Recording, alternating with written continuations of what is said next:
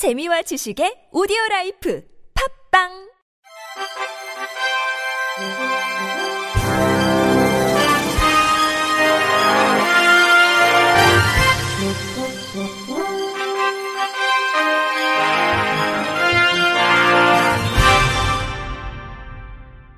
청취자 여러분 안녕하십니까? 1월 6일 금요일 KBIC 뉴스입니다.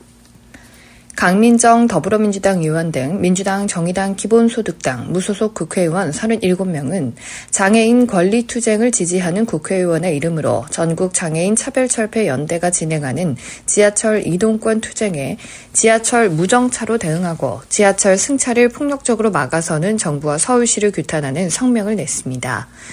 이동권 투쟁을 지지하는 의원들은 4일 국회 소통관에서 기자회견을 열고 지하철 무정차는 장애인 권리 문제의 해법이 아니라며 윤석열 정부는 혐오와 갈등의 열차를 멈추고 대화에 나서야 한다고 주장했습니다. 강민정 민주당 의원은 이동권 투쟁을 둘러싸고 벌어지고 있는 사회적 갈등, 극단적인 형태로 가해지고 있는 오세훈 서울시장과 경찰들의 탄압을 더 이상 두고 보면 안 된다는 위기의식을 갖게 됐다며 40여 명에 가까운 의원들이 같은 목소리를 내기 위해 자리를 마련했다고 밝혔습니다.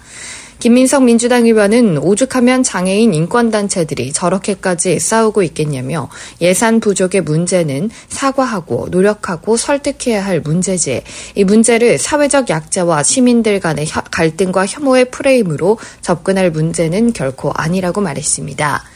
이들은 기자회견에서 최근 서울시 지하철은 장애인 권리를 주장하며 지하철에서 선전전을 진행하려는 장애인 활동가들 앞에 서지 않은 채 지나가고 있다며 지하철 무정차 대응으로 서울시는 장애인 활동가들은 물론 해당 지하철을 이용하고자 했던 시민들의 발도 묶었습니다. 그리고 그 불편의 책임을 장애인 활동가들에게 떠넘기고 있다고 지적했습니다. 이어 장애인들은 시민으로서 누려야 할 당연한 권리인 이동권에 상당한 제약을 받고 있다.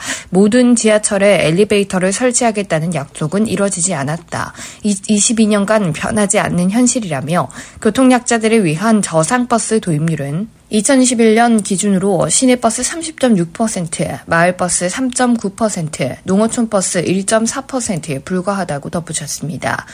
이들은 이런 문제 개선 요구에 대한 윤석열 정부의 답은 2023년 정부 예산에서 장애인 권리 예산을 0.8% 증액한 것이었다며 그리고 2023년 새해에 들어서는 수백 명의 경찰 병력을 동원해 장애인 활동가들의 지하철 승차를 폭력적으로 막아서는 등 탄압 강도를 높이며 장애인들의 입을 막고 있다고 비판했습니다. 1급 자폐성 중증 장애인에게 음식을 강제로 먹여 질식 사망 사고를 낸 혐의로 기소된 사회복지사에게 실형이 확정됐습니다. 대법원 일부는 학대치사 장애인 복지법 위반 혐의로 기소된 A씨에게 징역 4년을 선고한 원심을 확정했다고 밝혔습니다.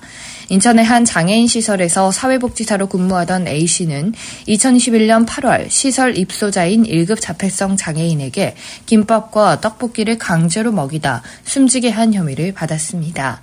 1심은 A씨가 피해자를 붙잡은 행위가 인정되고 학대의 고의도 확인된다며 사회복지사인 A씨는 자신의 행위로 피해자 정신 건강과 발달을 저해하는 결과가 발생할 가능성이 있다는 것을 인식하고 있었다고 판단했습니다. 학대치사 범행에 대해서도 자기 행위와 피해자 사망 사이에 인과관계가 있고 나아가 학대 행위로 인한 피해자가 사망에 이를 수 있다는 충분히 예견할 수 있었다고 보는 것이 타당하다며 유죄로 인정했습니다. 1심은 사건 발생 이후 책임을 축소하기에 급급한 A씨는 직업적 소명의식이 부족한 것으로 보인다며 진정으로 피해자를 애도하는 마음이 있는지 의심스럽고 유족이 엄벌을 탄원하고 있다고 징역 4년을 선고했습니다. 2심은 김밥과 떡볶이를 입에 넣고 복부를 때린 A씨 행동과 피해자가 미처 삼키지 못한 음식물로 기도가 폐쇄돼 사망에 이른 것은 상당한 인과관계가 있다고 판단했습니다. 대법원은 원심이 체포 정서적 학대 행위와 고의 학대 치사죄 인과관계가 가능성 등에 관한 법리를 오해하거나 판단을 누락한 잘못이 없다며 원심을 확정했습니다.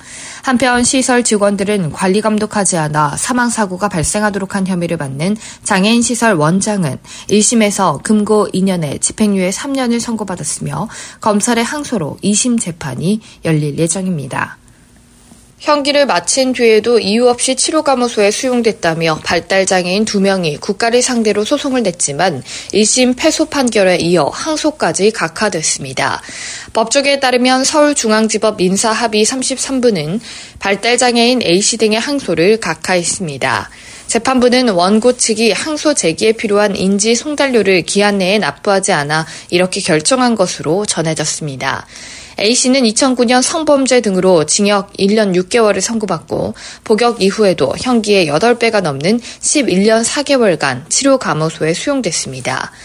그는 2020년 시민단체가 국가인권위원회에 진정을 제기한 후에야 치료 감호를 마칠 수 있었습니다.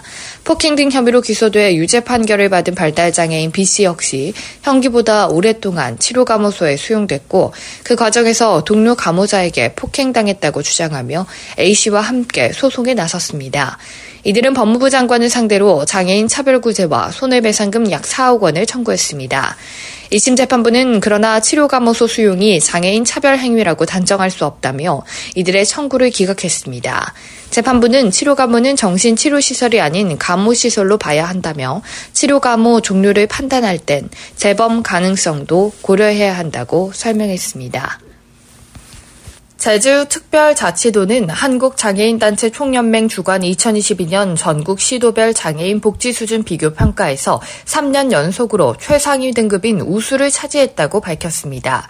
도에 따르면 이번 조사는 장애인 소득 및 경제활동 지원, 보건 및 자립 지원, 복지 서비스 지원, 이동 문화 여가 및 정보 접근, 복지 행정 및 예산 등 5개 영역 35개 지표를 비교했습니다. 이를 토대로 17개 시도별 복지 복지 분야 성과를 우수 양호 보통 분발로 평가했습니다. 제주는 장애인 복지 분야 종합 점수에서 67.07점으로 17개 시도 중 최고를 기록했습니다. 특히 복지 서비스 지원 영역과 이동 문화 여가 및 정보 접근 영역의 경우 제주는 각각 82.29점과 75.14점으로 전국에서 가장 우수한 성적을 거뒀습니다. 강인철 도보건복지 여성국장은 장애인과 비장애인이 더불어 살아가는 지속가능한 장애 친화 도시 실현을 위해 더 노력해 나가겠다고 전했습니다. 이상으로 1월 6일 금요일 KBIC 뉴스를 마칩니다. 지금까지 제작의 권순철, 진행의 박은혜였습니다. 고맙습니다. KBIC.